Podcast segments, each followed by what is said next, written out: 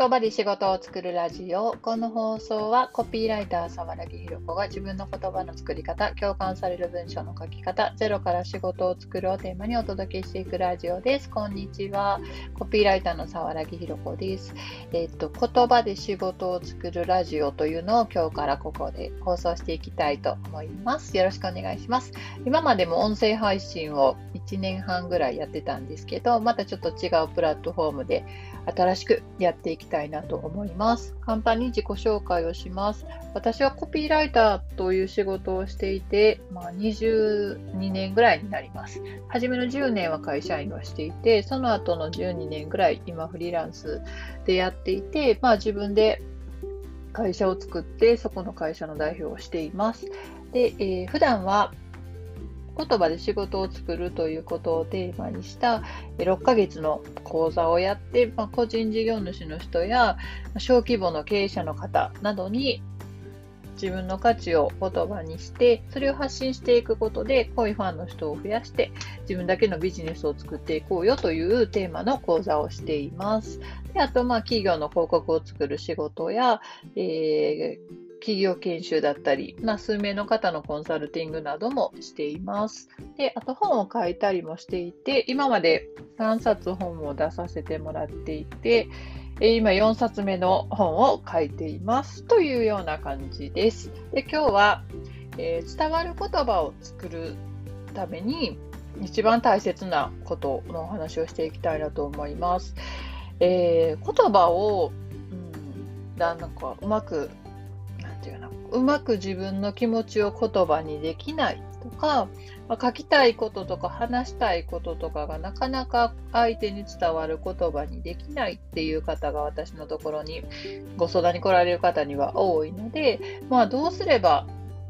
相手に伝わる言葉になるか自分の書いたり話したりする言葉で相手の動いてくれるかっていうことを考えていた時に大切なのはもう一つかなと思います。で、私が一番大切だなと思うポイントは、相手が求めていることっていうのを掴んで、相手が言ってほしいことを自分の言葉で伝えるっていうのがポイントかなと思います。で、自分の言いたいことをどう表現するかとか、言葉にするかっていうことを考えていくと、どうしても自分が言いたいことにすごく集中してしまうんですけど、でも、うん、伝わる伝わらないっていうのはあくまでも相手ありきだし、自分が言いたいことがいくらそのまま言ったとしても、相手にそのままで届くとは限らない。で、あのまあ、誰にも読まれるつもりがない文章であったりとか、別に誰にも聞いてほしくない話であったらそれでいいと思うんですけど、あ誰かに読んでほしいとか、誰かに読んだ後行動してほしいとか、会話であったりとか、まあ、プレゼンとか、えー、こう音声発信とかであったとしても、話したり書いたりすることで相手に届けたい。届けるだけじゃなくて相手に行動してほしいというのであれば、やはり相手というものありきで考える方がいいんじゃないかなと思います。で、うん、文章が書けないとか、うまく書けないとか、はあ書くのに時間がかかるとか、書いてるけどもこれでいいのかわからないとか、なんだか発信をしているけど同業者と同じようになってしまうというような方のお悩みを聞いているとやっぱり自分が言いたいことが何だろうということに集中しすぎていて相手のことが見えてないっていうことが多いんじゃないかなと思います。で相手が今何を求めているか今どういうシチュエーションなのか今この時に相手は何を求めているかっていうことをしっかり掴んでその今伝えたいと思っているその相手の人もしくは相手の人たちがこういうこと言ってほしいんだろうなって思うことを言っていけばそれが一番伝わる言葉になる方法かなと思います。でまあ大変大切なのは相手が求めていることが何かをつかむっていうことなんですけどそもそもそこにもポイントが2つあっ、えー、誰に向かって伝えたいかが明確になっていないっていう場合が多いかなと思います。なんか発信していきたいとか何かを伝えたいことがあるこういう自分はこういうことがしたいっていうのがあったりとかまあ、こういう思いを伝えたい、誰かに届けたいと思ってたとしても、その相手が明確になっていないっていうのが、まあ、一つのなかなか伝わる言葉にならない原因としてあるかなと思います。相手がぼんやりしすぎているから、相手の気持ちもつかめないっていうのが一つと、あとはまあこういう人に向かって伝えたいということはある、相手の対象はあるんだけれども、その人たちの気持ちがえー、つかめてないっていうこともあるかなと思います。で、まあ自分のことを PR したかったりとか、えー、自分の商品やサービスのことを売っていきたかったりとか、自分という存在をもっと人に知ってほしいとか、そういう場合も、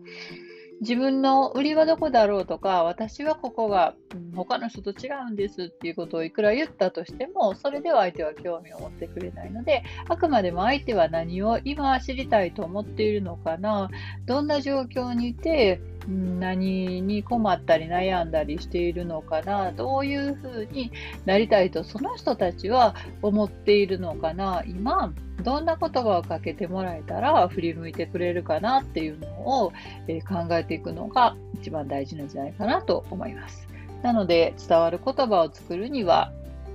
自分がえー、何を言いたいかを考えるというよりも相手が何を言ってほしいかを考えるっていう方がスタートかなというふうに私は思います。で、まあ、うん、相手が何を言ってほしいかっていうのもわかんない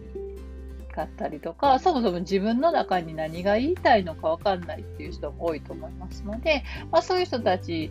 のために、うん、なんかこう自分の中にある気持ちをどうやって言葉にしていくのかっていう話だったりとか、相手、相手、自分が伝えたい相手っていうのをどうやって決めるのかっていう話であったりとか、えー、自分の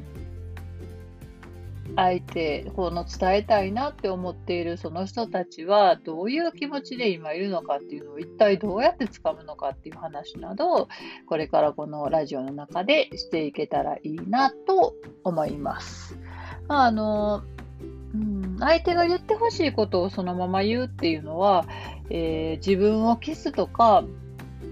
自分という存在を無視して相手にそのまま合わせるとかそういう話ではなくてあくまでも自分の中にから溢れてくるその言葉をそのまま相手にぶつけるのではなくて相手が知りたいように変換していくっていうどっちかというとその自分の中にある言葉とまだ違う言語にえー翻訳するみたいなイメージかなと思います。自分の中から溢れてきたことをそのまま相手にぶつけると、やっぱり相手はそれは受け取りにくかったりとか、あの誤解が生じたりとか、えー、なんかこう、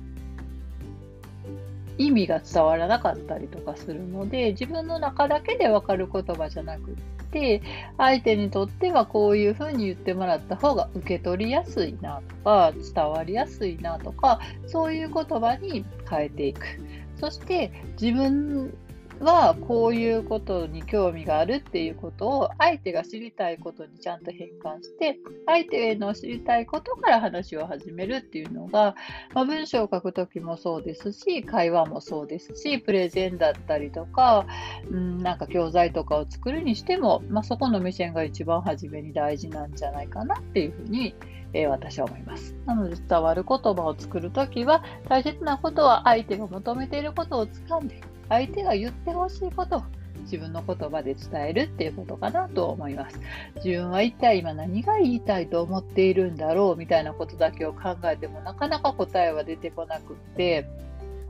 やっぱり割となんかこう発信したいとか自分のことを売り出していきたいとかもそうですし文章を書きたいとかなんかあの自分で何かコンテンツを作りたいってなった時も自分は何が言いたいんだろう自分の売りは何だろう自分は自分は自分は自分はってなっていって自分のことばっかり考えていくとやっぱりそれだけでは、